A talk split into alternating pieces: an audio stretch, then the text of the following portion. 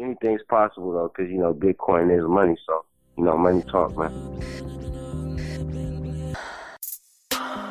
Welcome to the Bitcoin Podcast, powered by Cointelegraph. What began as a small experiment is now a rapidly expanding ecosystem. As citizens of the internet, we expect to be able to send money over the internet as quickly and cheaply as sending an email.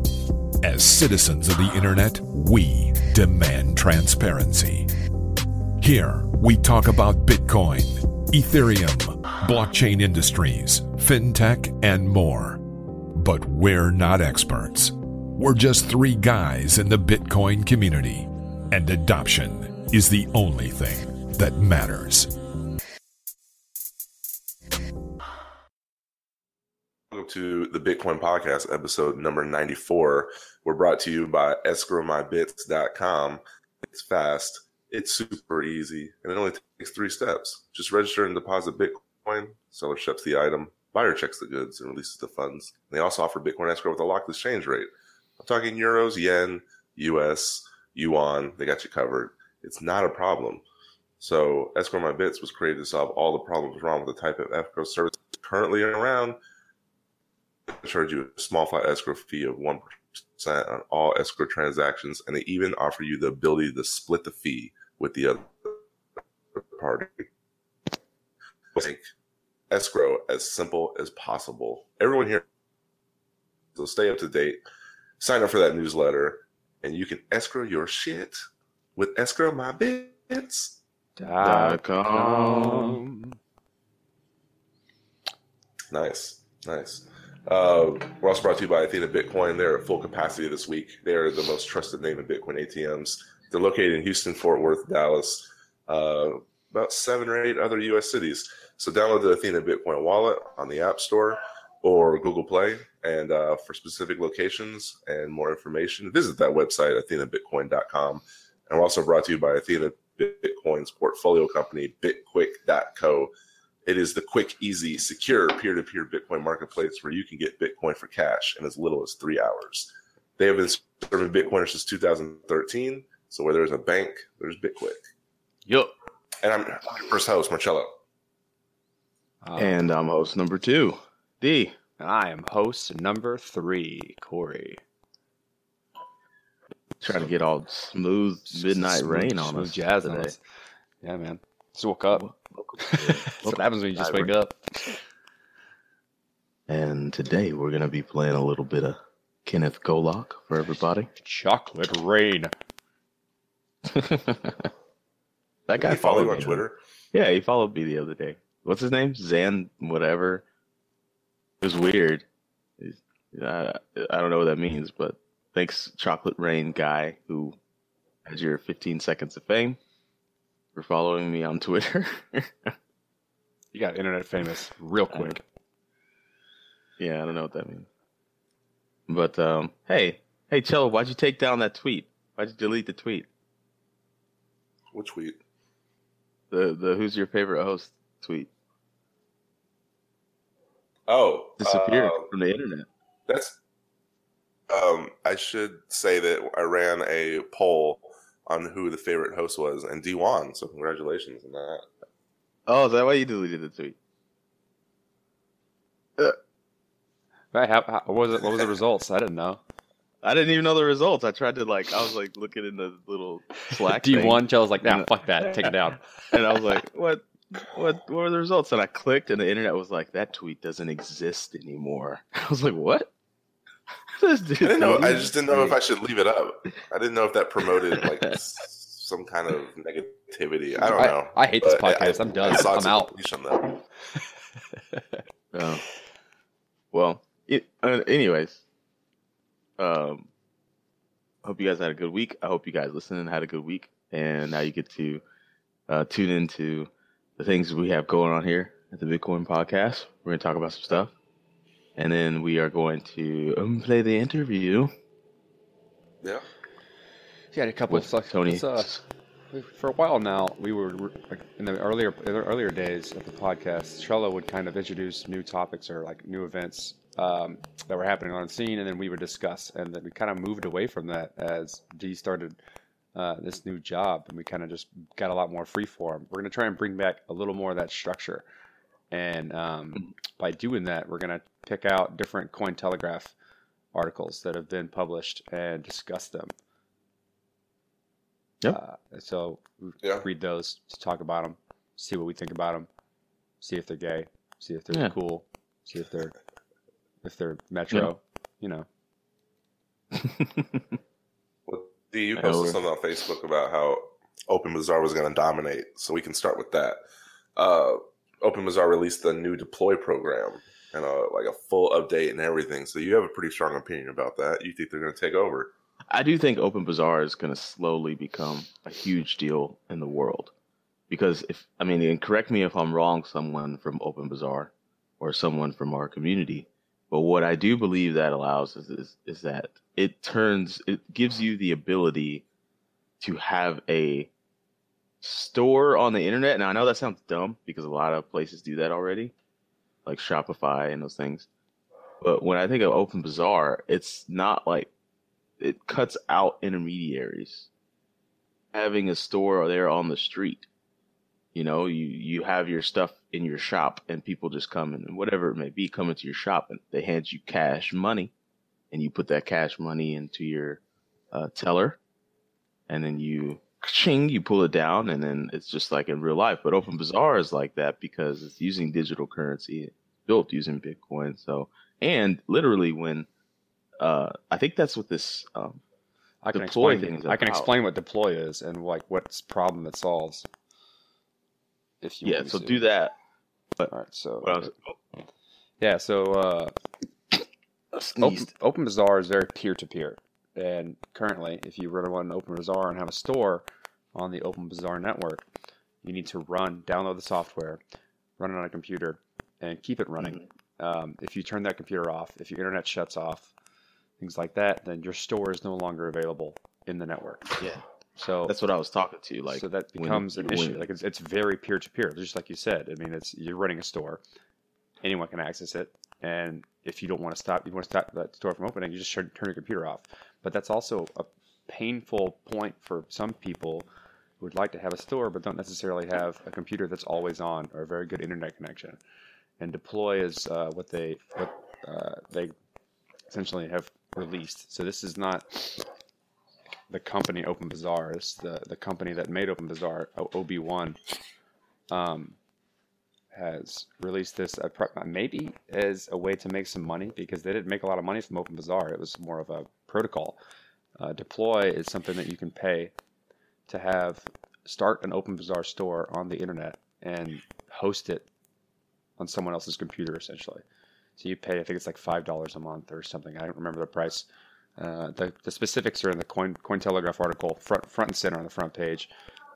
It's called uh, Bitcoin-based OpenBazaar releases new deploy program full update. So along with this like program to host your OpenBazaar store on the, like essentially on a cloud service, um, they had a lot of updates along with the protocol for OpenBazaar. So not only is it like you can have your store open all the time and no one can stop it. You can sell whatever you want and you get all of the proceeds. Yeah. You get one hundred percent of that money.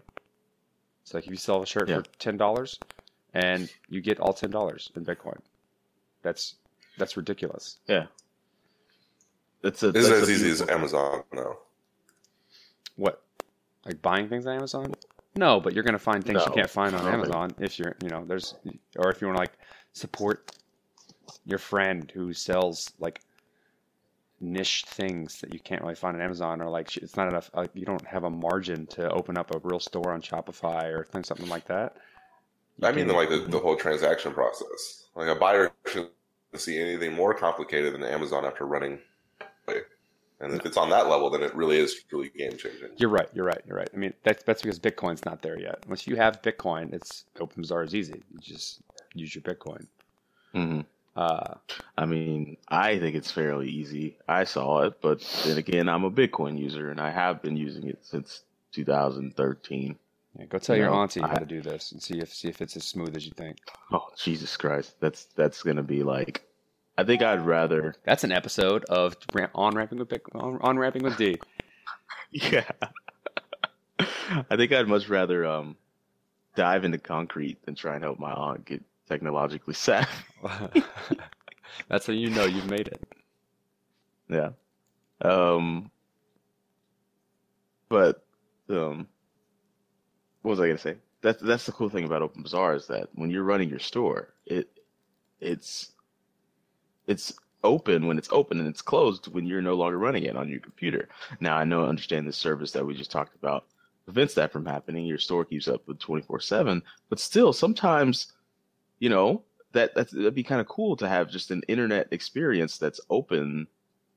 I don't know, eight hours of the day, and if people don't make it to your store on time, they don't. I mean, it's kind of it, it revives that old school. Like, damn, know. I gotta get there before it closes. What's the point of that? How, how do you, why, why would you do that on the internet days? What's the point of know, not having access were, to something? If it, like, were if it was region. a live show, that's that's different. I don't know. If it's if it's I don't know. It's maybe it could be like some kind of uh, some kind of um, catalyst to demand for some certain product that you have. Like I, for I, instance. I, Think I, about fireworks. Think about fireworks, right? Those little fireworks shacks are only open for two weeks out of the year, but they make one hundred fifty freaking million dollars in those two weeks. That's all legal framework. If they were open, if they were open all year long, they wouldn't make that much money. I think that's all legal. People wouldn't. No, no, no. It's legal, but it's also it's a demand tool that's built into that into how they get revenue. Because if fireworks stands were open all year long, then people would be lazy as shit. They wouldn't get off their ass and go get fireworks. They'd say, oh, it's going to be there tomorrow. I'll get there. Their sales would diminish tremendously. Yeah, you're right. Or we just have fireworks all the time. Yeah, there'd be fireworks everywhere and people dying and their hands getting blown off. So there's the legal, that's the legal aspect and the safety aspect. But also, I'm pretty sure they they make enough money. They could put legal pressure in to be open four weeks out of the year. Maybe one month out of the year. Man, I know. Every, every Joe Schmo that runs those fireworks stands is lazy as shit. He only wants to work three weeks out of the year. Yeah, that's it. Really. They make so much money. He's like, why would I work more in three weeks? This works great. I I'm pushing for a legal framework to get to stop this. Yeah, I'm freaking multimillionaire for being open three weeks out of the year. I'm good to go.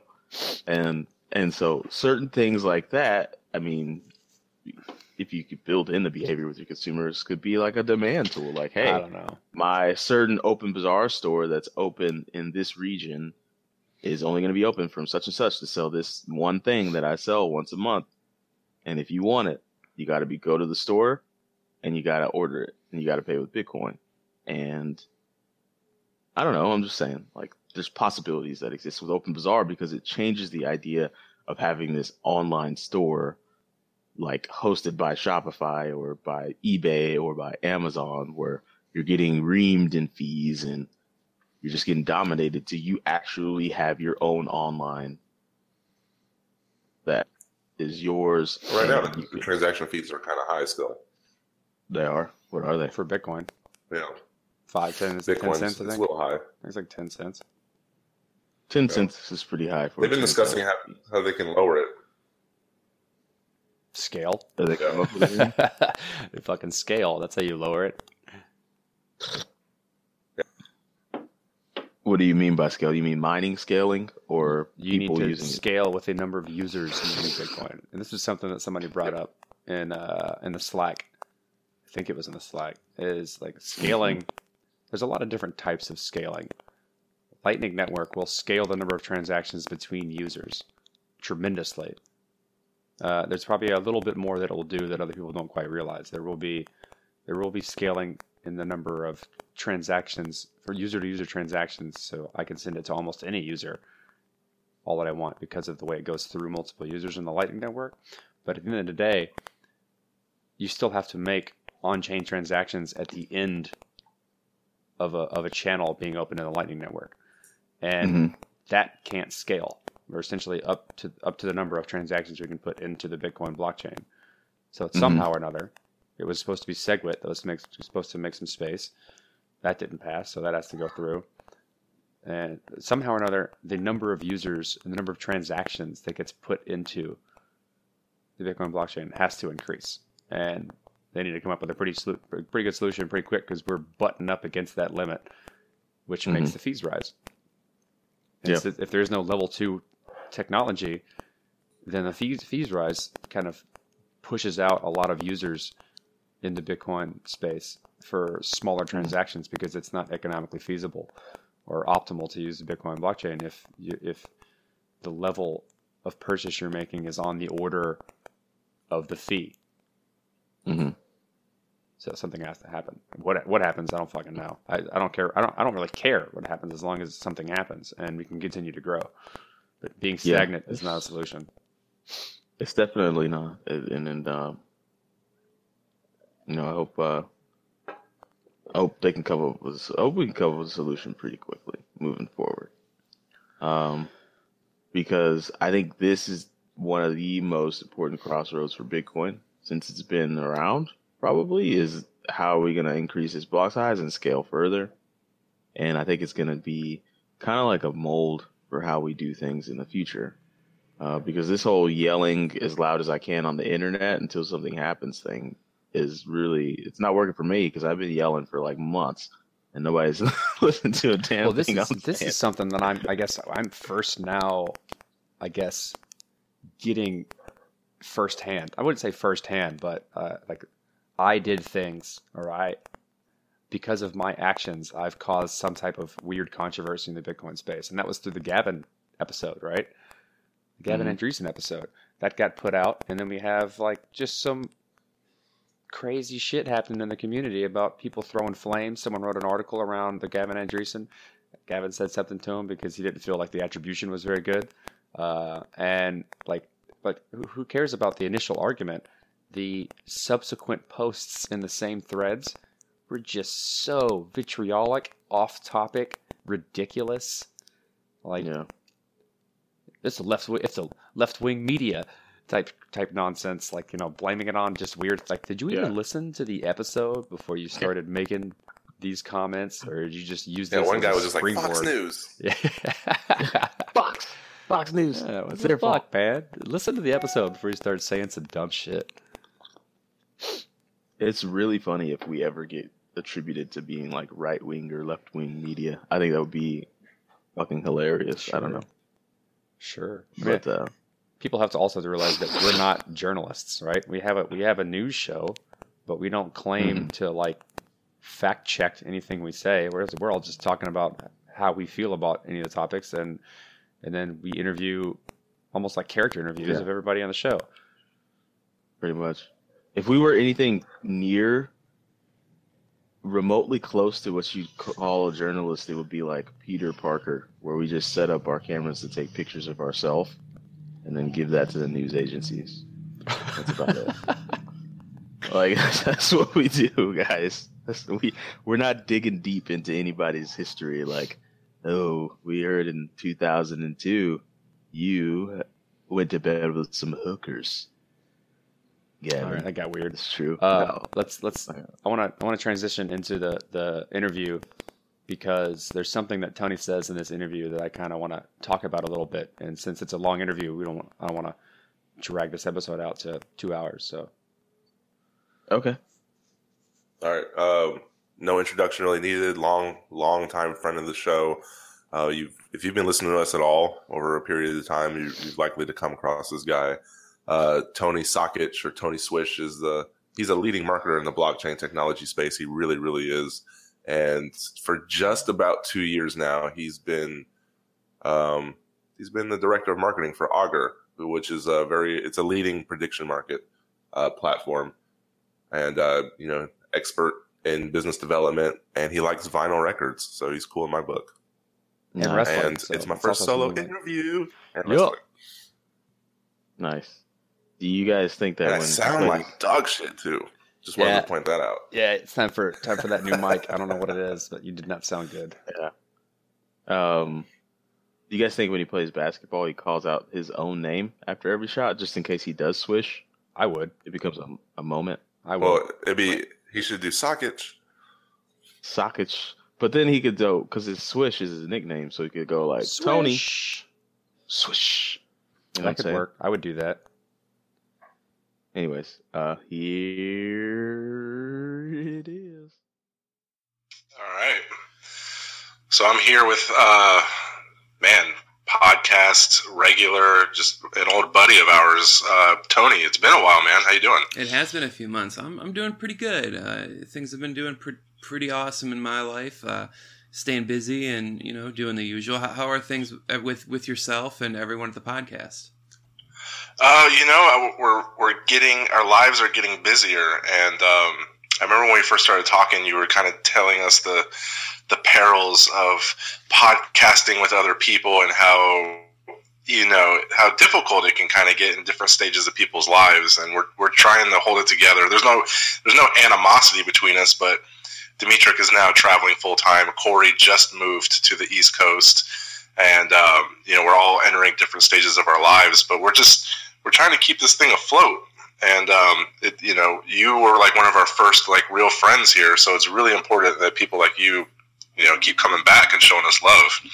Thanks. Well, thanks for considering me a friend of the show and having me on. And, and what, yeah, it isn't easy. And that's the thing is, is a lot of, uh, you know, podcasting something when you listen to them, because I listen to a ton of them, you, you don't realize sometimes that the, if there's three people involved, that's three lives that need to schedule an hour a week. And, you know, it's not like it's a job. So, you know, you go to it. It, it can be something where, okay, if, so if one person's traveling or one person's moving, like you said, or one person's sick or one person has kids or one person has, you know, a sick kid or what, whatever the, whatever life's challenges come in the way, it can be tough to get that hour in. And it seems, you know, very simple, but it's not always that way. And, and that was something that, that kind of really changed what we were doing. So I'm glad to see you guys have kind of stuck through it and end up growing. And every time I've, I, I kind of look back and see everything that's going on with this show, it's it's always bigger and better. So I'll say this, you're you're doing a great job, even though you may consider it more difficult. I think from from the perspective of on the of the outside, it seems like it's growing and, you know, just snowball's getting bigger. Yeah, absolutely. And, you know, like I said, it's been a while since we had you on. I, I don't know where I got this notion from. Like, I thought maybe you took a step back because you, I guess you were tired of the politics, or maybe you just kind of wanted to get a, a breath of fresh air from the community. And then maybe you were just going to re-enter when you were kind of refreshed. But I, I, I think I brought that up to you and you were like, nah, man, everything, everything's been good. Everything's been cool. So I don't, I don't know where I got that notion from, that you kind of disappeared and wanted to lay low for a little bit. Well, there was a few weeks where I did kind of lay low. It wasn't anything, you know, major, and it wasn't anything, nothing to do with that. It was just more of a break, really, than anything else. Um, and and I did that during the summer, but since then, yeah, I've been back in, in involved, and um, and I think it's one of those things where, you know, everyone occasionally needs that break where you kind of get your mind out of it. And the the thing is with, with this space is if you if you if you take too long of a break, you can miss some huge things. And, and you know, even during my break, I followed things. It was just a matter of, you know, it, I would almost say it, say it was like a vacation, uh, but but a little a little more to get my head clear. And and it, you know, we're, it went great because when I came back, it. It was just, you know, everything, there was more energy, at least for me. More, I cared a little bit more about everything. So th- it's been nothing but positive on that end. And, you know, it happened to hap- it really happened all at a good time. And, you know, I had the availability to do it. So it, it worked out. And, you know, everything since then has been great. So I, I think... I think it's something where I noticed in the startup world, uh, this idea of work where, you know, it's it's having is working as many hours as possible is seen as very noble. But I, I think that sometimes the folks that work as much as they do uh, need more of a break to, to get their mind right. For, it helps prevent burnout. It helps prevent a lot of things. Um, I'm a big fan of breaks. I'm a big fan of vacations. And, and, and I think most people are. But there's this idea that, you know, the harder you work, the further you'll get. It's like, yeah, but you know, the harder you work, the more the more quickly you will burn out, which means that you, you, over the long term, it's not as good. And and I would say to everyone listening to this, if you're at your own company, whatever you're doing for a job, try to, you know, don't don't be ashamed to take a week off. Don't be afraid to take, you know, uh, some time off like that to get your mind right. And and I'm someone who follows this, tw- I wouldn't say twenty-four seven, but as close to as possible, this whole space. So It, it it can be weird leaving and coming back to it, but as long as it's not for an extended period of time, you, you won't miss a ton. But it, as and as always, of course, the past few months have been crazy and interesting in this space, and that's you know that's I think a given. But either way, it's it's been wild. Yeah, well, people like you said, people love breaks, but I don't think people not many people have the skill set to recognize when to take a break. So how how do you know? How does Tony Swish know, like, man, I need to take some decompressing days and get my get my mind together? Like, how do you know? Oh, see, I don't, I don't know. I just knew at this time I knew because, but there, there's also a thing in my history, like the jobs that I had that weren't things that I really was as passionate about as this. So since it, I've been in this space, it's been about, I'd say, oh, two and a half years since I've been working in crypto. And uh, I think that that was about the time. But the, the weird thing is, is I work from home. So it, even the break is kind of like, it's not like I, I'm not going into the office. So I'm still kind of surrounded by the same thing I'm uh, surrounded around when I'm working. So surrounded by when I'm working rather. And so, so it's not like, you know, you get away from the office because the office is your house. So I, I, I would also say I, I didn't, I just knew I needed it and it, it happened, but, uh, it, I think you know when you know. Um, you know, it's like when you when you hear about a band that, you know, has toured nonstop for a decade or not even a decade or five years and they take a break and, you know, they always say, oh, we're breaking up. And then a year or two later, they're back together making a new record. Uh, that happens all the time. And I think that's a good sign of it. They kind of knew, okay, we need to take a break and, and get away from this for a little while and do something else and get our mind in a different place. So then when we come back, our our brains will be refreshed. And I, I think that's good. I, I really do for most, for most people. There are those occasional people that really... The, the, their work is all that keeps them sane. So the, to those folks, maybe it's a different story. But for me, there's other things that I enjoy doing too, and it's nice to have that. But with that said, uh, sorry I didn't turn all my uh, audio off. But um, uh, but well, you know, I was I was actually to, apparently to, you know. Go ahead. Bill Goldberg needed twelve years to clear his head before exactly. he could come back, I guess. Exactly. So I guess some people a little longer, some people a little shorter, I guess. Absolutely. And and yeah, well, it's funny, what, just to slightly change the subject, I did just get a new laptop, and I so I don't have all the audio sounds turned off. And I was just mentioning before we started recording, I'm like, I think I have everything turned off, but I know there's going to be something that pops up, and there you go. But uh, that happened. But yeah, um, So, so I guess that that's really it as far as that goes. You know, I, since I since since then, I think it was about since the beginning of August. I've been back, and Augur's been, you know, doing our thing. Uh, we're still rolling along and trying to get this stuff done. We just, just distributed our reputation tokens, which was nice. Uh, had some had some drama with an outlet in the in the space. That's not fun, but you know, we're, we're rolling along on that end, and I'm kind of doing my thing and following all the insanity of all the different clicks and political nonsense. It's it's pretty much just like the election in the Bitcoin space, I think. It's like, which side are you on? And there's always different sides, and you know, there's so many right now I don't even know who's who, but it's it's a wild nonstop nonstop pace. Yeah. Do you mind if I ask you, uh, Tony? We we had um you know we had Joey and you on, and then shortly after we had Matt Liston on, and he said that, you know, he was like the true you know, originator of Augur. Uh, I mean, do you guys even recognize that? Was that added to kind of the, you know, the political exhaustion uh, behind Augur? And now we've moved on. Is that kind of the situation? Or was there any validity to what he said? Sort of. Uh, well, I, I, to the, as far as validity, I would say very little. But did it add to the drama a little bit? Um, I, I've never met. I've, I've actually never met him. Um, he was a part of, uh, I think, Augur before it was Augur, because he was talking to Jack, and you know, he, he was an individual that was involved with creating a prediction market. But you know, this was before Augur had a logo, before there was a website, before there was a white paper. Uh, there was a lot of things that, that weren't around. So I think it's kind of crazy for him to say, you know, I started Augur, when it's like, well, no, because there's, I would, I would, I always say the two founders are Jack and Joey, and then fo- Jeremy and myself, and you know, Scott, rest in peace, who actually passed away, and, and, and everyone else that was with the team then are the ones that I would consider were a part of that. So if, if someone like Jeremy were to say that he helped found Augur, I would say, okay, there's validity to that, because Jeremy had a huge portion to do with what Augur, you know, became is, is now. Matt, I, I, I honestly I didn't hear his name for the first three months. I didn't know who he was. Um, so so that's the truth. Is is I would say he was. It, it, he's like Pete Best, right? Uh, Pete right. Best was the original Beatles drummer before Ringo Starr, right? So yes, okay, yeah, he was a Beatle, but you know, did he record any hits with them? Not really. It was before they were signed, before they really did any work. You know, they were kind of prepping to do their work. I, that's how I would view it. So uh, I. I I don't know. I, I do know that um, they seem to be p- ramping up their uh, their promotions of their project, and everyone calls it Gnosis. And I think it, it, when when they had him on the show, is that how they told you it was pronounced? Uh, Gnosis, I, I That's believe. How I always Might said be Gnosis. I always said Gnosis or Gnosis, but I've heard, I was actually, I just presented at a meetup yesterday and everyone was calling it Gnosis. And I, it's not the only people that I've heard say that. Oh, and I don't think that sounds No, no, awesome. no, no. I was like, what an awful, awful, uh, you know, pronunciation. But yeah, um, it, regardless, uh, yeah, I, I think as far as that goes, I, I don't believe him. Everything that Jack and Joey have told me is that his part was rather minimal. It, he was around and he was, you know, collaborating with them. But uh, yeah, I, I, I didn't, I don't, I did listen to the podcast, but I don't remember exactly what he said because it has been a minute.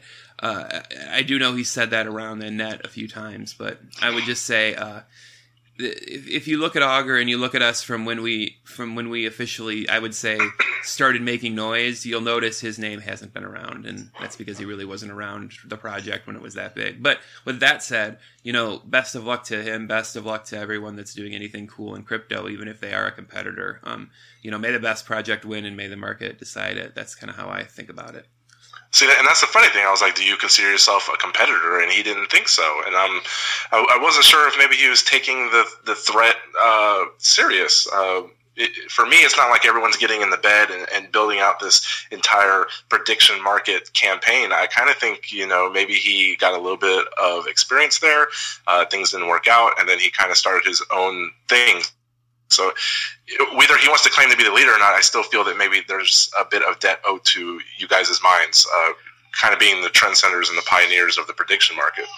Well, I, I mean, yeah, I mean, at least maybe in this space, but you know, there were people that were that were doing prediction markets for the past few hundred years, but there, the, it is an old idea. But with this idea in this space is what I think he meant. And you know, there was also someone, um, uh, Paul Stork, that ha- that wrote the Truthcoin paper. That was an inspiration for Augur, and he's you know, or now with a competing project, you know. And, and you're you're right about what um what he said about them not being a competitor. They made some Reddit post about how they're not a competitor. They don't consider themselves a competitor.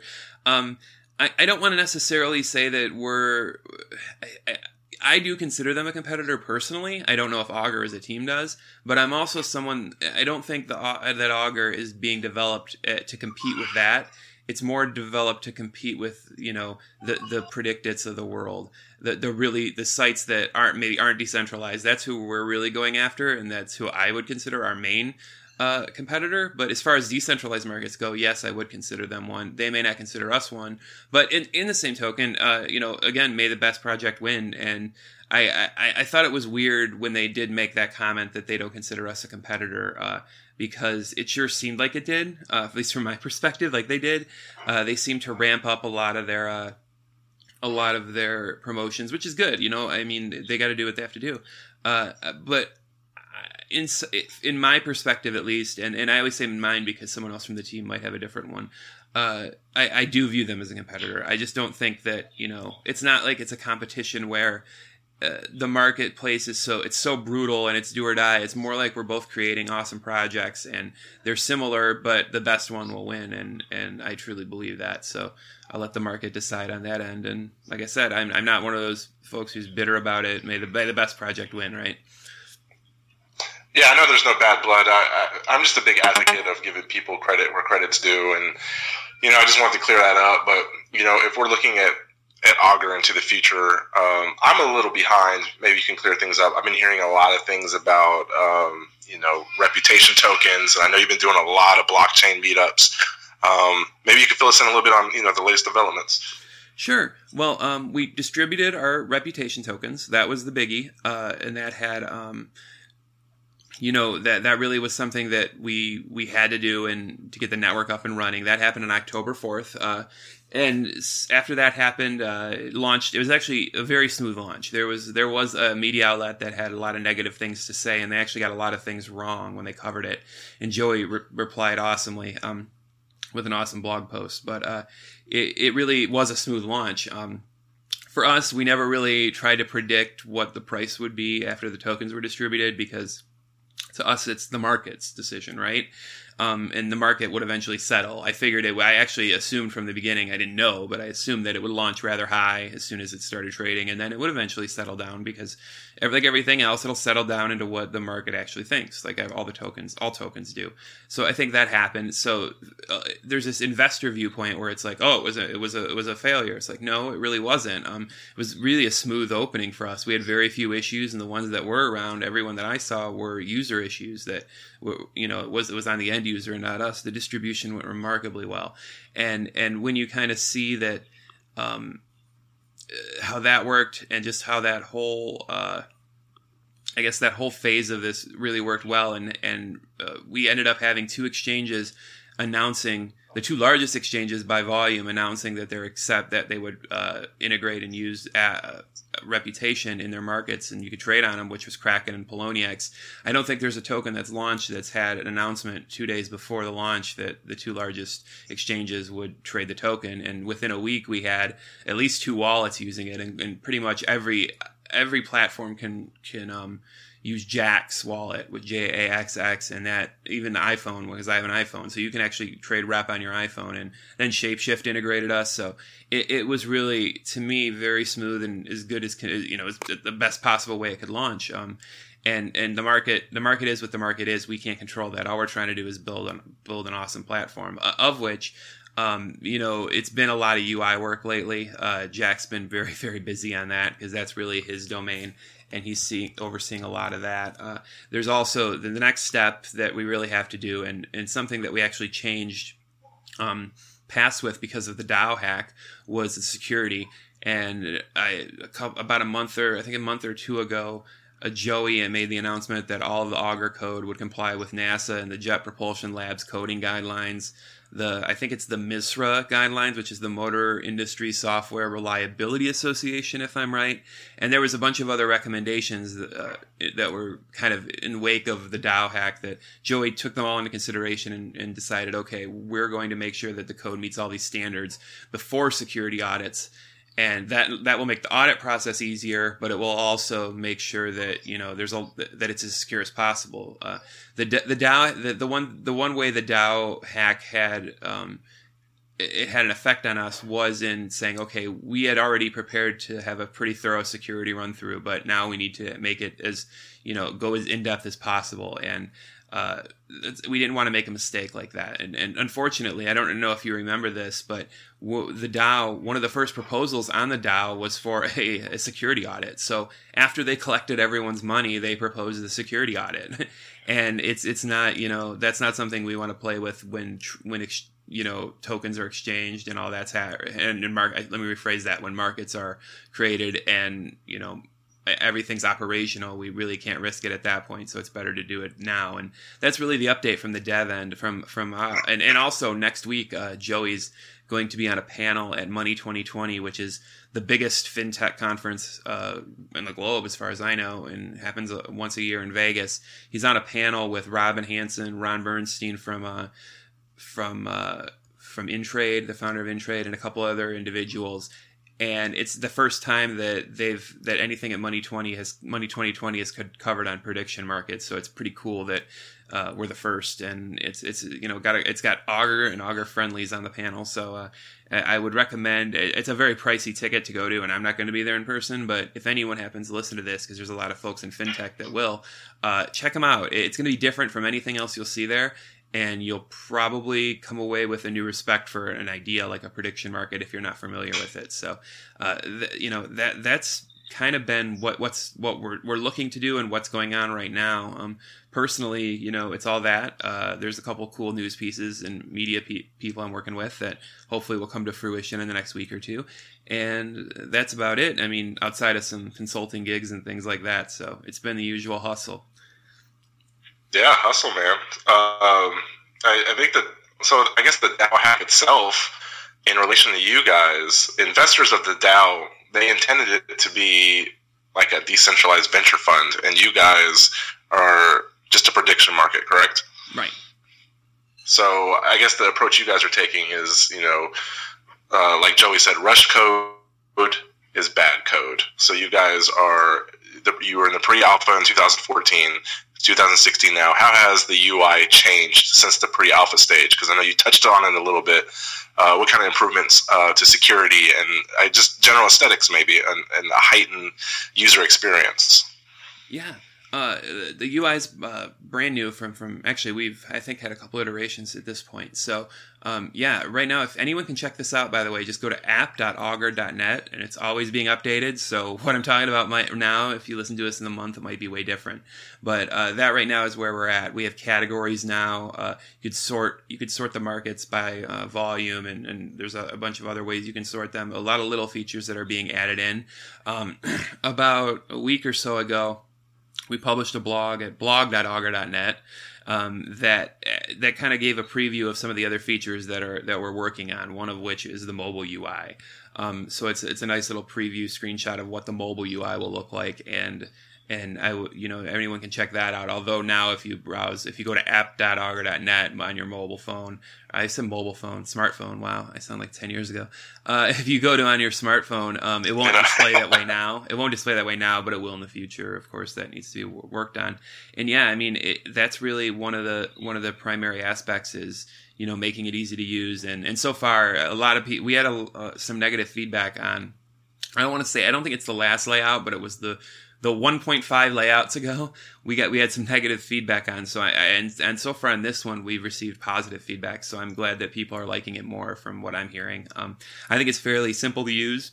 There's some features I want on there, and that I'm kind of talking with them and then saying, okay, as a user that's not a developer, here's what I would like to see on this. And you know, it, it helps that there's people there that have worked on, uh, like Tomas is individual in, in particular that have worked on. Uh, platforms like this before with Intrade. So for them, it's not, you know, it's like, okay, once you've designed one of the most successful prediction market sites of all time, the U I for Augur, it, it's like, okay, you kind of know what works and what doesn't. So that that's very helpful having that on your team when, when you have that kind of uh, individual and, and group, actually, because there's others too that have experience with it. So it, it's absolutely great. Yeah, right on. And I mean, and then you say, you know, you're going to be pre- presenting at Money twenty twenty, and some people might not be familiar, but I don't know, man. Prediction markets are they're increasingly being used to make forecasts of all kinds. It's not just you know sporting events or business decisions. Um, it, it allows people to to aggregate information without you know biases that that plague traditional forecasting methods, and you know how a market predicts, and you know you can make money if the event even comes true. Like, uh, why don't more people know about this? I mean, for me, it's exciting. I, I, I like the I like that question. Why don't more people know about this? You're, you're right. Uh, I'll tell you a couple of reasons, and and one is there's a really good piece also called uh, "The Power of Prediction Markets" from Nature dot com. Uh, they did a great job on it. It's only a couple days old. I would recommend everyone Google that and check it out. It, it's a good read. But as far as why why people don't know more about it, I think it's a couple reasons. One is you know it, it, it it's something close to gambling. So when people see that, they go, okay, um, this is just gambling and this is immoral. And there's still that mindset among some people. And the, the thing is, though, in science specifically and academia, uh, a lot of people have wanted this for a long time, and they've tried and they've tried. And it, it's something where there's always been hurdles, and for, for multiple reasons. Um, and while in the past there have been prediction markets, it seems like they're only used for a few certain items. And a lot of them that are geared toward like academia or toward science are things like the, the Iowa prediction market. Uh, you know, it's, and, and that's kind of like, I think it's called the Iowa Electronic Markets. I, I don't quote me on that. I always get that I E M as I know the kind of the, the acronym, but, uh, They they allow it, and they're they're geared more toward that audience. But the limits, I think, are really low, like twenty-five dollars or fifty dollars. So the limits are very low. So you really, you know, you can't get any real volume as far as that goes. And it, it, it's something where I, I, I don't know how to ex- explain it. But when you do explain, here's a prediction market to people, they just see it as, oh, there's no value in this because it's betting. And it's like, well, then if there's no val- value in this because it's betting, you know, how come it is considerably more accurate than any of the polls are for things like the presidential election? How come this accuracy is shown over the years to be very true? Uh, and, and you'll get different perspectives on it. It's it's a, a lot of things, you know, people fear what they don't understand. And if people and if people don't understand it, they're going to fear it. So when they hear the idea, they don't think of anything positive. And it, it, it's interesting. And I also think it's not the easiest thing to understand again. So if it is, it's a lot like cryptocurrency. It, to most people, they don't really care how they spend their money. They just want more of it. And a lot of people really don't care about how people try to forecast the future. They just want to know what's going to happen. And there's so many folks where I've explained prediction markets to, and they'll say it's pointless either way because you never really know. And I kind of have to, when you have that as a reply, you'll never really know. It's just like, well, then I can't move from that argument. Like, I have no nothing to say to that, because unless you have to completely change the way a person thinks to say, you never know, but you can know the likelihood, and, and you can explain those kind of things. But, you know, for, then as soon as if you say there's an eighty percent chance of this happening and it doesn't, they go, oh, see, your method doesn't work. And you go, no, there was a twenty percent chance it wouldn't happen. So clearly it's possible. It's just it, that kind of thinking isn't something that I would say the average everyday person has. And, and I'm not saying it's special because I do, because I don't. There are things where I think very rationally myself. I, I just think that you have to have a certain mindset going into it before, you know, it's something you can truly get behind. Uh, it's a complex question that really has a lot of factors, and something that I've never really thought of until you asked it. I've thought of the, the same question for cryptocurrency a lot and, you know, blockchain tech, but I've never really thought about it for prediction markets. And I think bo- it's a valid question for both is, is why isn't this more popular? Why aren't people more interested? It, it's, it's really it's an interesting question. I'll say that. I mean, people use it every day. I mean, it's ridiculous. Like, I want to know what the weather is going to be like on Thursday, and you know what? If it says sixty percent chance rain, I'm in my mind, I'm going to think it's raining. And if it doesn't rain, I'm not going to be like, man, that was horseshit. If it ever says sixty percent again, I'm not bringing my umbrella.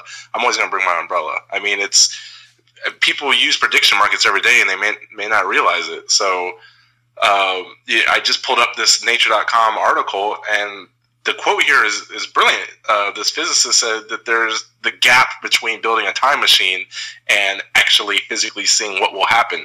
I mean, that gap is extraordinary, and I think people need to take time to be amazed by the wonder. I mean, the fact that we know it's going to rain two days from now without building a time machine, that's prediction markets for you. And how do you not get excited about that? I think people are either used to it, or like you said, they they just have a fear of something they don't know.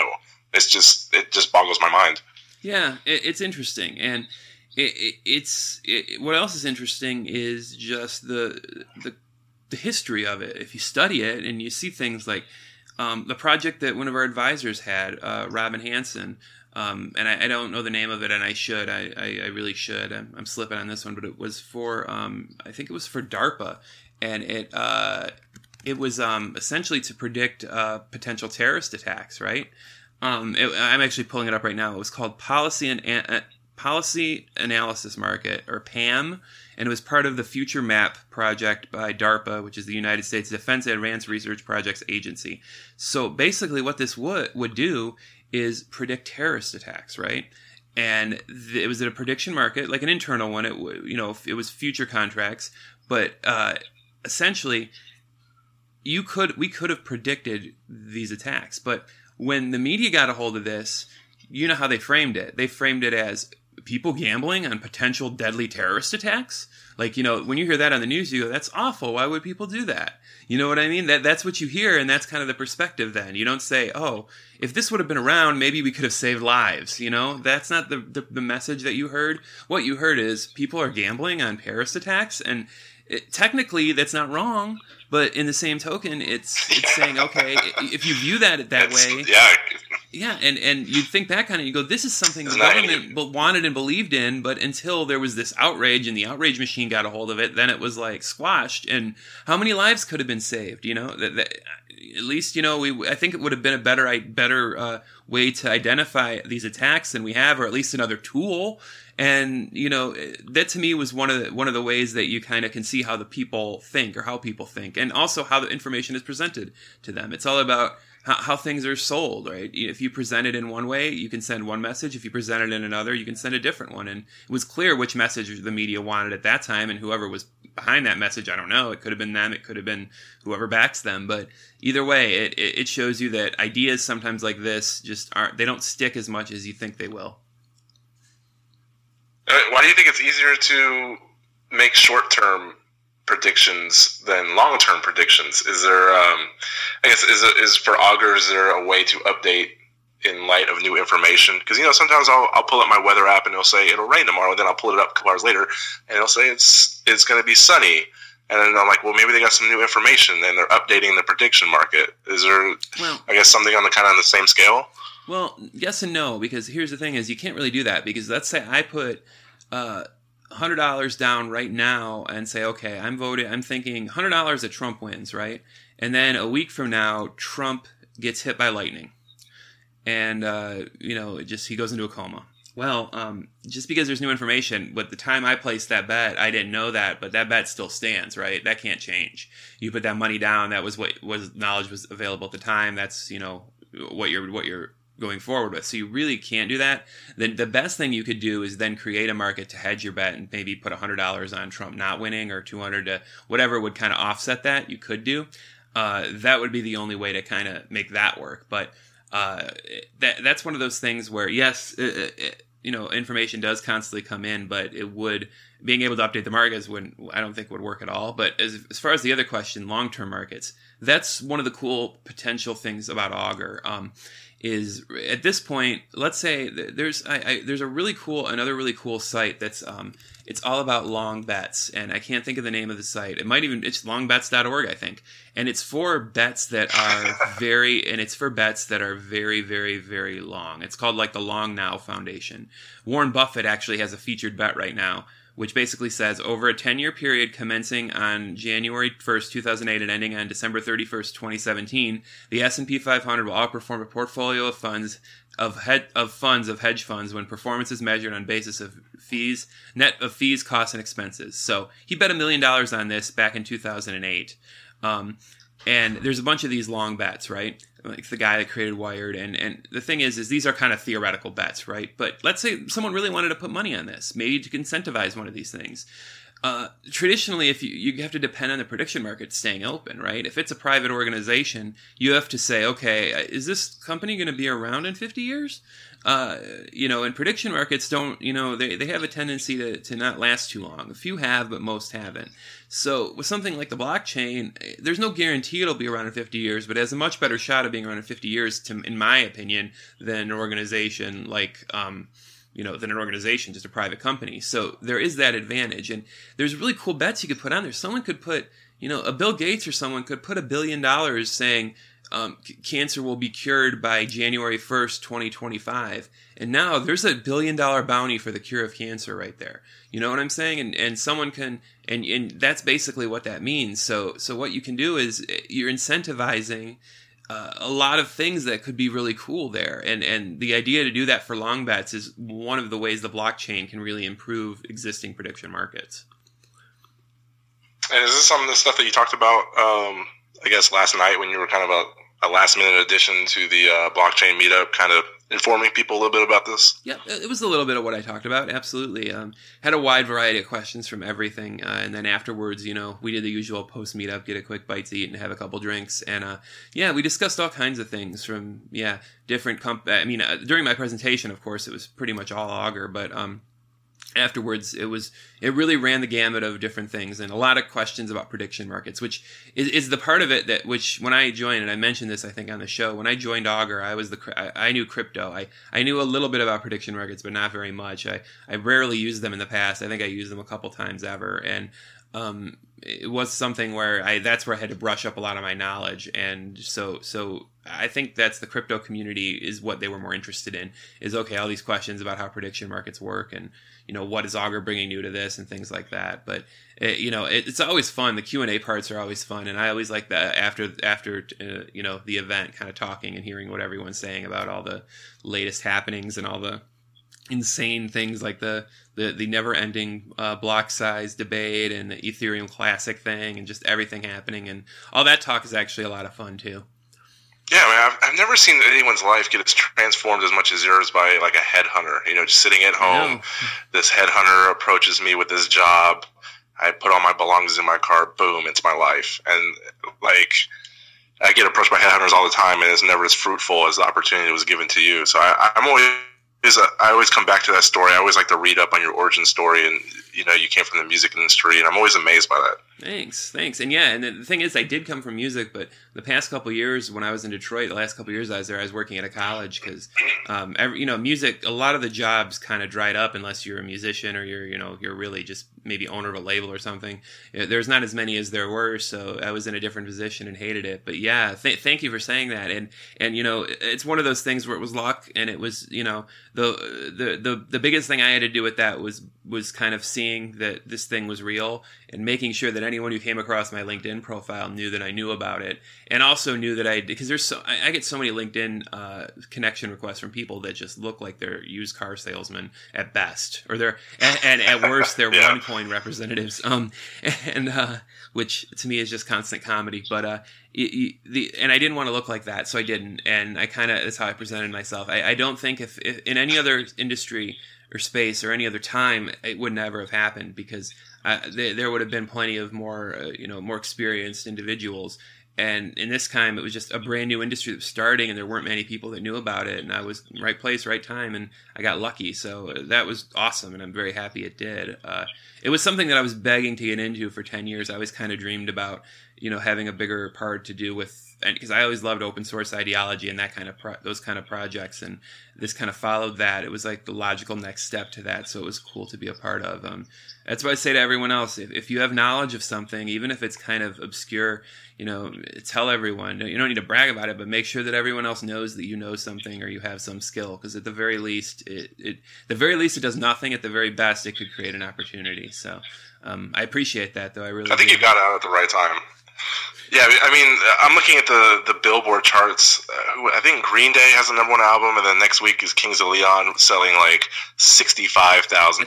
That's, That's all you need to be number one in this country now, is sell sixty-five thousand copies. Back when I was growing up, you needed to go eight hundred thousand, nine hundred thousand. Mm. So I I think you got. I think the industry is dying a little bit. I think it's going more towards digital. I appreciate what Imogen Heap is doing, and people that are kind of releasing their music on the blockchain and, and accepting Bitcoin. But I think you got out at the right time. I no. think the innovation's left the building. I, I think, I, and I, I wish folks like um, Imogen Heap would, I, and, and no one seems to do this, or they're doing it behind the scenes, and I always complain about it and hope someone hears me and gets inspired, because I'm not going to do it, is replacing ASCAP and the royalty payments, and, and the blockchain was seriously built for that. It is so perfect for this because of the micropayments, and you know, I, I, it's not a huge difference, but you always hear artists complaining that they get a five dollar check from Spotify.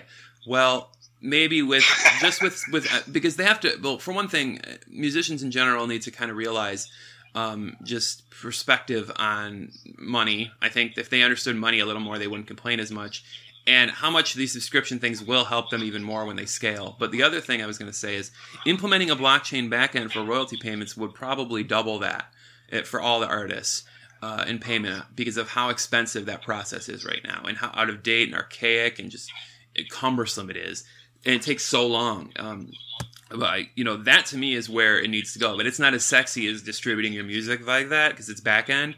So it's not something that's pursued by a lot of artists, although the, there's a lot more uh, you can do. Plus, with that, what you can even do is you can tie all the digital streams on the internet to it and have an identifier, so anytime that someone streams it via any platform, you could get royalties versus just one platform. And, and there's many different ways that you can make this work.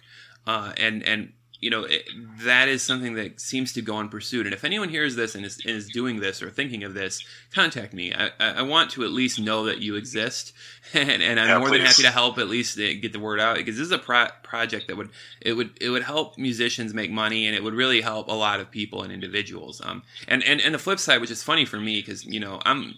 When it comes to me, um, I like vinyl personally. I, I, I prefer it, and I've been on a vinyl spree the past week or so. I've just been buying way too many records, and um, I think I, I think the growth there is about to stop. I think you're about to hit your limit, where it's not as cool, where it still remains cool and it still is popular. I don't think it's going to really ever die out, but.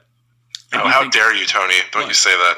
Well, I the will bubble say, will not burst. I will say this, um, and I don't know if you agree with me, at least with records, um, that that it's. Uh, it's weird now, because everything seems to be a reissue. There's always like all these reissues with multiple colored vinyl, which is cool, but it seems like such a cash in, and it, it makes like it, it just I don't know it it's kind of weird on that end, and and I guess it's like anything else. You know, I miss the good old days. I need member berries. Um, I miss like you know like like re- like. Remember when vinyl was ninety-nine cents? Like, I, I do. I remember when I can get, like, Beatles records or Zeppelin records for a buck. And now, good Lord, no. But, uh, I, you know, of course I miss those days when you can go, like, with a twenty dollar bill and actually come home with some awesome records. Now it's like you need to go with a one hundred dollar bill and maybe get those records. And they're all represses. So, but, yeah, I, either way, I love vinyl. I think it's the most fun. In fact, I don't even know if you know this. I have a Bitcoin wallet, actually, on a on a seven-inch record. Damn, that's uh, I'm jealous of that. You put it on a spectrograph, and you can actually see your, see the um, the the encrypted private key, and it's a, it's a pretty neat. There was this, this thing called Sound Wallet. I think it's still around actually, and they could put it on rec- vinyl, and they could put it on. I think it was it might have even been cassette tape. It was some other ridiculous format, and so I love gimmicky stuff. So as soon as I saw that, I was like, I'm in, and I got it, and yeah. So now uh, I actually have a Bitcoin wallet with about five dollars in it. That's on. Uh, That that's on a record. Yeah, I mean, everything that you've been saying about the music industry is gospel, and I don't understand why people... I mean, I think you said it's not sexy, but what could be unsexy? I don't know if you heard, like, Nelly, who was, like, begging to pay off his mortgage, so he was begging people to click his music on Spotify. I'll I'll show my age here, but Country Grammar came out when I was in high school. Same here. And you, it was everywhere. You couldn't yeah. get away from Country Grammar. And now he's begging people to, hey, man, just click play on my Spotify song no. so you even have to listen to it so I can get that three cents. Yeah. And I think he ended up getting like eighteen thousand dollars of the two hundred thousand dollars he needed. And that to me is like uh, the equivalent of standing on the street with a sign saying, give me food or something. Yeah. Uh, there's, a be- right. there's a better way. And that's like the most least sexy thing in the music industry you can do now. There's a better way. That's true. That's, that's sad too. And that's the thing that sucks is like, A lot of ba- a lot of those artists, and you're right, Nelly was huge. Like, Nelly, he sold a lot of records. Like, that record and that next record that he had with, I, I think Hot In Here was on there, and Until Sweatsuit, I think, those two records. Like, he sold tons. And I'm talking like four or five. He went diamond, I think. I want to say. Could have. Nellyville, the first record, Country Grammar, could have. But absolutely. But, you know, it shows to you that, like, how how much money those record labels take. And mind you, I'm sure the guy wasn't li- li- living the most frugal life. But, it, you know, it's also something where he shouldn't have that issue. Like, there's artists now that are on the underground that, you know, I think are handling it. I think I think the newer, younger artists actually are much more astute business people than the older generation. Um, I, I at least I see it that way. A few aren't, but like anyone else, you know, if you're younger, you're not as, you know, you're a little more frivolous and like to spend money. And I, I'm still in that phase. I hate to say it, and I like to spend more than I want. But you know, I think most people are like that. They yeah. want what they can't have. But it, it's just. It, It seems like the younger folks are like, okay, rather than signing to a label, I'm going to do this myself, make the money myself. You know, there, there's now enough uh, popular people out there that have done it themselves where you can actually do it. Uh, mind you, you still need help and you need a lot of other things, but uh, it, it's it's very interesting and it's sad to see. And like the I, I need help with my mortgage things, um, and some of them are sad, man. Like I, I get it if for a lot of the one hit wonder ones, but. You know, I, my thing is, couldn't Nelly just do a tour? Like, I don't ever see him tour. Like, why doesn't he go on one of those, like, like why, don't, why doesn't he, you know, get an enterprising booking agent that will hire one or two other artists and do, like, one of those uh, festival tours they do or do with, like, M C Hammer and Vanilla Ice and Salt and Peppa. And, like, they get all those together. They put it in, like, a thirteen thousand seat shed and do a summer tour. They always sell out because people go, oh, this looks fun, you know. Remember what I listened to when I was in high school. And and why doesn't he do that and get, like... I don't I don't know. I'd say Ludacris, but I think Ludacris is a little still kind of more relevant. I'm in Atlanta, so I'm jaded. But yeah. get a couple other rappers from that era that were popular and, and go on tour together and, and do something like that. That's what he should do because that's, I mean, for musicians, that's where the money's at. And that and merchandise. It has nothing to do with, like, royalties. If he's re- relying on that and that's his strategy, I mean... I'd rather just him start up a Kickstarter at that point rather than keep clicking on Spotify. Oh, I'm Dancing with the Stars, yeah. yeah. I, I think he made the cardinal sin that a lot of people did back then is where, oh, now I made it. Now I'm going to put my whole team on. And the mm-hmm. same lunatics were all garbage, and I think he funded all that. You know, like Ludacris made it big, so now I'm going to come out with, uh, who was it, like I twenty. Eminem and D twelve. Um, yeah, Eminem with D twelve, you know, some... more talented than others, but th- that was the thing. Like, hey, mm-hmm. I-, I can eat. Now everyone's going to eat. Even Nas did it with the the uh, the Bravehearts, you know. Mm-hmm. So I think that's a big mistake that you probably shouldn't do. Uh, and like you said, you go on a go on a remembrance tour, go on Dancing with the Stars. Do not beg on Spotify. It's that's not sexy at all. Hey, though, but for all of those, you know, there's occasionally someone like the Hot Boys who had like, you know, who ended up becoming huge. Um, because what was that? Lil Wayne, Juvenile, and B G, I think. Um, someone else, and you know, yeah, there's a yeah. few of them that worked. Yeah, you're right about that. That posse mentality, like, oh, I need to get my, which I, I respect actually. It's like, okay, we've been struggling, so you know, let me get my friends on and make some money for them. I, I actually respect that, but you're right. It's it's very weird. Um, it, it's. It, you don't see that as much, but you still kind of do. Like, I'm I'm really a big fan of Danny Brown. He's one of my favorite newer rappers, and he did that kind of with his group yeah. called Bruiser Brigade, and there, there's a few others, but it, it's it's sort of interesting. And uh, and and I don't know. Um, the Imogen Heap project seems to have hit a wall. I haven't heard anything about that in a while. Have you? I, I haven't. It's um, uh, you know, she releases songs uh, from time to time, but it's just such a huge undertaking. So. Maybe uh, she lost steam or lost momentum because, you know, it's it's a big project. Absolutely. And and I think that, um, I, I don't know, the more I studied, I liked it and I wanted to get behind it because it used blockchain and, I, and, and it's music. So it's two things I love. But there were some issues where I saw it, okay, I, I don't think two thousand fifteen or sixteen and is like the time for this right now. I think that it, it a project like that is a few years away from actually being more feasible. More people need to be open-minded to this technology in the back end and how they sell it to to music, the music industry. So I, I don't know. Uh, it's interesting. It's very interesting to me and, and all that. And the, speaking of music, you know, Shooter Jennings, actually was able to have a good talk with him. He's got a cool deal at B C R Media, his site, where all, if you use Bitcoin, you get fifteen percent off any, everything on the site. Um, and he, I think he has this permanently. I actually noticed this. And he's got his new record out with a song with Marilyn Manson. So anyone here listening, check out B C R Media or Shooter Jennings because uh, he's a big Bitcoin supporter. And, and I, I actually need to make a Bitcoin purchase of some stuff on his website later tonight. And that's my goal. I need to continue my record purchasing addiction. That I would, you know what I'd love, actually? Well, this, this ties it all together, is I'd love if discogs dot com added a, a native Bitcoin Uh, a way to pay, pay with Bitcoin on their site. Uh, I would. That'd love be huge. That. I know some sellers accept it. Like you can, like seller. It's up to sellers what they accept. But there's integrated payments and there's ones that aren't. So it's like really easy to pay with PayPal. But if you want to pay with Bitcoin, the seller has to basically, you know, send you his wallet. So and good luck finding a seller that has the record you want that accepts Bitcoin. Right? It's not even a search option, so you have to just have to stumble upon it. But attention, anyone, Discogs is one of my favorite sites on the net. And if they, if anyone with any any ties to them can hear this, please consider adding Bitcoin. Um, I've I've reached out to them a couple times to no fruition, but man, that would be really cool because.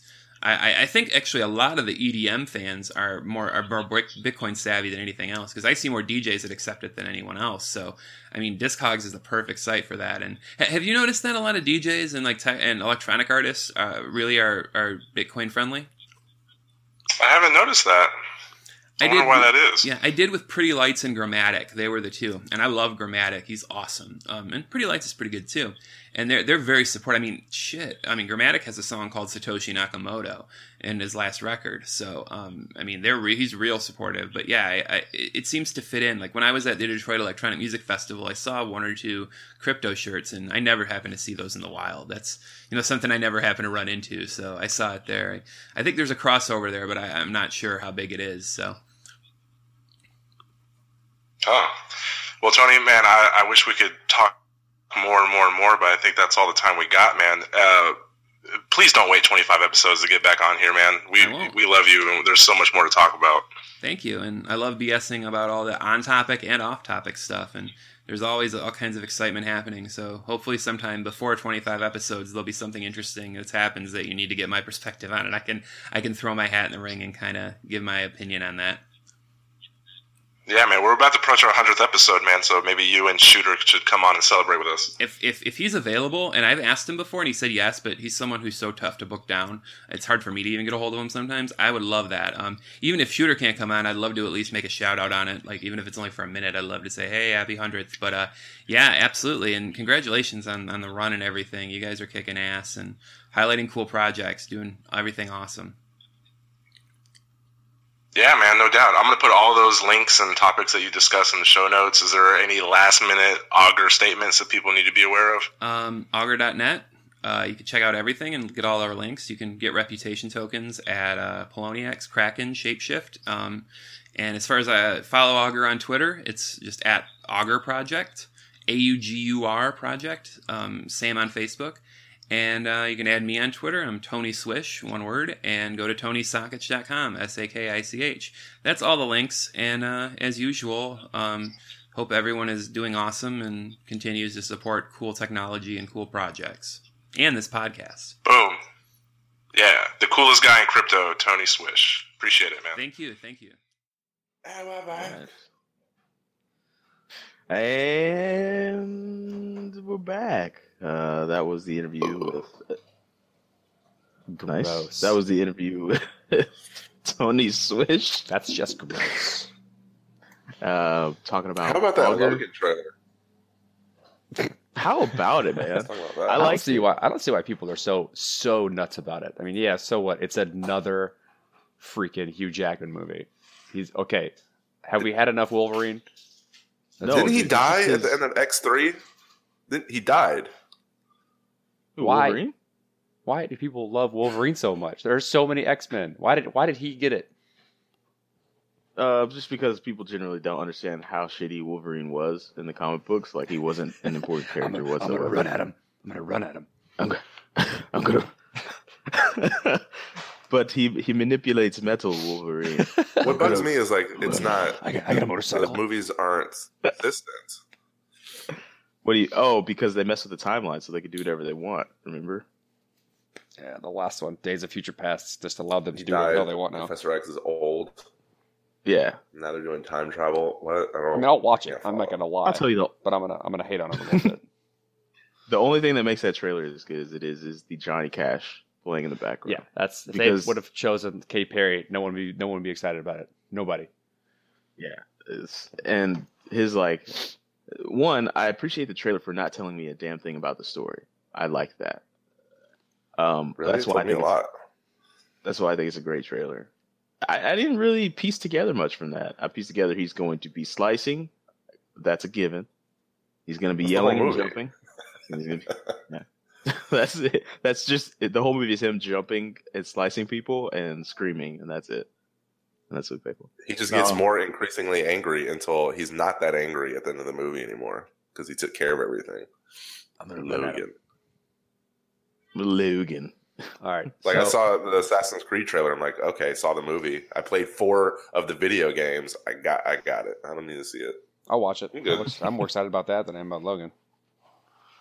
But you guys haven't played any of the video games. Nah, I watch people play. I played. So it's all, it's all the, the same first. Shit. Run around, kill people. Yeah. The storyline is actually jump off really buildings in Assassin's Creed. The storyline is what makes Assassin's Creed good, not not the gameplay, because the gameplay is, is shit. Sorry for you fans out there listening to that. I just shit on one of your favorite games, but Assassin's Creed gameplay is did it. So now that, okay. now that we, we, I'm gonna I'm gonna take this from a surface level conversation to deep conversation. Let's get let's get philosophical for a little bit, right? Okay. So in that interview, Tony talked about uh, this concept of like when he approaches people, because uh, prediction markets are highly probabilistic. They, they deal with statistics and the you know the law of large numbers, right? Um, yes. Which essentially means is that as you increasingly poll a large number of people, their opinion on the outcome of something will always outweigh the opinion of an, of an individual, no matter how smart, right? Mm-hmm. Now, which tends to be true. It tends to be true, but there are caveats associated with this, and that is um, you have to poll a, a, a, a diverse enough community in order for that to be true. If you poll, you know, a niche market and it's it's essentially a biased market, then you're never going to get the results of like the law of large numbers or like the, the wisdom of the crowd phenomenon. It has to mm-hmm. be a diverse set of people. And when he and he said he has this problem with talking to people about this, you never really know attitude when dealing about probability, like probability and statistics, is that like they're turned off if you tell them there's an eighty percent chance it rains and it doesn't rain. So they think that the statistic was stupid. Like they don't understand that that's how the world works. And so, mm-hmm. and I don't think people really understand that even physics, like the way nature works, or the way we do physics and the way we understand nature is all probability. So like there's, mm-hmm. we only know that there's a certain amount of per- percent chance that a molecule is going to be somewhere, or so on and so forth. There is nothing else than probability and statistics. And when you extrapolate it or use that same logic on like wisdom of the crowd, it's the exact same thing. And so mm-hmm. there is nothing crazy about how this works, but you have to sample a big enough size. Like you have to get enough people. A probability market mm-hmm. will never work if you don't have enough people using it. Enough diverse people. Yeah. You know, that's one of the things. Math really started getting super tough for me when I started getting into the high level statistics stuff, because probabilities and like probability fields, probability volumes, like just so much probability. And then when you're trying to give someone a statistic, they always think that you are pitching it from whatever point of view you're trying to put forward. So I think the easy fix, if we're getting philosophical, is if we're going to say something like, there's an eighty percent chance of rain tomorrow, and that means there's a twenty percent chance of no rain. All right, so here's, Maybe here's, people... here's how you deal with it, right? You start with the foundation that we cannot know the future, okay? I I know it. Can can can we can we agree on that for now, Superman? Yeah. All right. Yes. We, let's if we start with the premise that you cannot know the future. Now, how do we best prepare ourselves to deal with what could possibly happen in the future? Electromagnetic gather, pulses. We gather as much information as we can. So, yeah. if we, the more information we gather, the more of a educated opinion we can guess about what's going to happen in the future, right? And the more mm-hmm. information we gather, the more of a probabilistic outcome we can make. So as we gather more and more information, we can we can say that this will happen with more and more certainty, right? If we see a cloud mm-hmm. coming on the horizon, we're going to say, it's probably going to rain. Why? Because we have information, immediate information about the immediate future, about what's going to happen. And yeah. you're much more likely to be true if you have more and more information. And that's all that's happening in a probability market is you, the more and more information you gather, the more and more people who are voting and putting money on the line with what they think is going to happen, the more and more information you gather about that event. And so you can be more and more likely that the way the crowd is working is the actual probability. Yeah. I like the, I just like the real... The real use case, um, sample, uh, the the sample, crap, my brain's not working today. But they they run the videos of them actually using Augur and actually using the predictive market on a few things, and it was so creepily accurate, more accurate than like, for instance, the Super Bowl a couple of years ago, um, that Seattle game when Seattle oh, did yeah. not run the ball and said like they used a, a crowd, they used wisdom of the, the masses. On that, they did a predictive thing, and they not only got the score of the game right, but how many yards one of the running backs would have. Like, they got the yards right for that running back within, like, ten yards, and then they got the score right within three points, the score differential between both teams. Yeah, man. That's, of that's... what what both teams would score in that game. And I was like, wow, that's... Well, you tap into all of the knowledge of every single person who puts money down to make Mm-hmm. to make a decision in this market, right? You, you you you don't lose all of the bias of an individual. You gain all of the bias of an individual when you use a prediction market, but you get it of every single person who puts into the prediction market. So it averages out over a certain amount of people to be what's probably going to happen. And you can, mm-hmm. once you have enough people, it gets it gets really creepily accurate. It makes Jethro important again. Because typically if I come across a Jethro that's got like four teeth total and smells like dip, I'm gonna I'm gonna be like, damn Jethro, I'm really not listening to anything you say. And, and like we're gonna but if he's if he's contributing to a prediction market, I will listen to him voice his opinion. All right, gladly. So like, I guess it, it doesn't I mean Jethros are the reason people will make money from oh.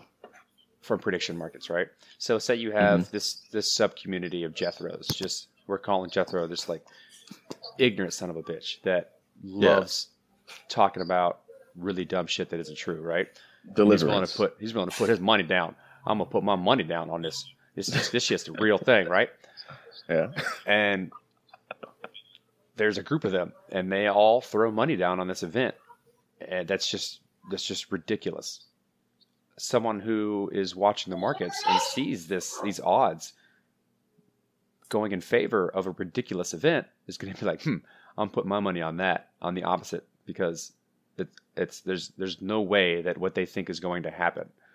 And if I bet on this that it's going that it's not going to happen, I'm going to win money, because the essentially so much money has been put into such a ridiculous outcome that I'm going to make more money than normal if I bet against what's more than likely going to happen due to the amount of knowledge I have. Once again, you're rewarded by putting knowledge into a system. And mm. the more accurate you are, the more close you are to being correct, the, the more likely you're going to win. So people are really rewarded for being right. And what I also like about this, that I don't think most people talk about, is you have... Say you spend a lot of time doing prediction markets and you you tend to make money. You have a quantitative way of telling people that you're smart. There's there's no arguing about this. It's like I, I literally bet on this and I win regularly. And the the breadth of which you bet on is as wide as you'd like it to be. I can say, yeah, I'm smart because I make money off this. I make money off telling people they're wrong. I think you're gonna enjoy using Augur very much, Corey. I'm gonna love it. Just so you guys know that are listening, Corey tells me I'm wrong at least twenty-five times a month. I tell you um, how you may not be right. Yeah, I don't want to. I don't want to yeah, tell you. I don't say you're stupid. Or Corey whatever. Tells me that too, and he takes my money. Yeah, I do literally take money from Cello when I tell him he's wrong. Cello, you should stop betting with Corey on the fights. I don't know what it is, but I'm taking you to Vegas, Cello, and I'm going to win a bunch of money, and then we're, we're going to have fun it. together. But yeah. I'm going to win the money. So you're going to watch Cello make a bet. D's going to make the opposite bet for ten times more, and then they're going to split the winnings that D makes. Yep, that's the victory. Well, do we wrap it up? or Yeah, let's wrap it up. All right. Well, hey, guys. Unless, uh, Cello, you have something you, you want to add to that? Yeah, let's do like a Jerry Springer uh, final thought. Um, I, the best way to do it is listen very carefully to those around you, and when you figure out what, where they're going, stand on a desk and predict it in a loud voice, and when it happens, take credit for it. It's gonna be my new my new process. Nice. Well, guys, you know where to find us. Uh, you um, YouTube, on freaking SoundCloud, on iTunes, on Google Play, on Stitcher, on uh what's that other yeah Stitcher. Um the bitcoin podcast dot com is a website. Um it's actually got a lot of resources on it. Um we have resources and info. Uh we have um lots of good tidbits. This, we have a news uh tab that you can go to and, and get articles similar to the one that we discussed earlier about OpenBazaar um, and Deploy. Um, if you go on Twitter, we're at the B T C podcast. And if you do follow us on Twitter, you see us trying to reach out to a guest that we're, we're trying to hook in. Maybe hit it with a like or hit it with a retweet. Uh, maybe we could trigger some sort of algorithm that puts us on people's maps so we can continue to get good guests and very informative educational guests for you guys. Um, What else do we do? Oh, yeah. We are partnered with Cointelegraph. So go check out their articles and, and spread their gospel. No, I'm kidding. You don't have to do that. But definitely read their articles because there's good stuff on there. Uh, purse dot io. It is probably the best place to shop if you use Bitcoin. Um, you get huge discounts. Corey, tell them how much you got those one hundred twenty dollars headphones. twenty-five percent for. Off. I think I got them for like seventy-five bucks, around seventy-five bucks. Yep. That's what yeah, we're talking easy about. Because these can be, man. And they've even updated the, the U I, so like the, the like the, the front end when you when you see the, the thing, it's so much easier to figure out how to get that name your price. It's good stuff, man. Yep. I ain't buying um, anything else. I'm gonna get my shit with Purse. Get, get yep, your shit with Purse. Purse. Um if you go to our homepage or landing page, you'll see on the right we have a few little tiny ads, and one of them is a purse ad. If you click on there and then you sign up, you join our affiliate program, uh, which means that uh, everything you buy, we get like a little small cut, little tiny slice of the pie. So if it was a whole sl- slice of pie, we get like a bite. Um, yeah, and help us out. It helps us get the show going. Yeah. Helps us buy things. Help Corey get those headphones. Um, yeah. Chill's next. Chill's that, getting headphones next. Help us out. Chill's getting headphones next. We're all going to be standardized. All going to sound great. It's going to be amazing. Um, what? Uh, so Call that's it about it. Shout out to Mackie. Shout out to Ken, who helps us tremendously. Um, shout out to Zoe Saldana. Shout out to well, Michelle. He helps us out greatly. Not tremendously. Greatly. Bigly. A great deal. Bigly. Bigly. Bigly. He helps. He gives the best help. Uh, nobody gives better help than Ken. Uh, anyways, that was my horrible Trump impression. Uh, well, play the outro.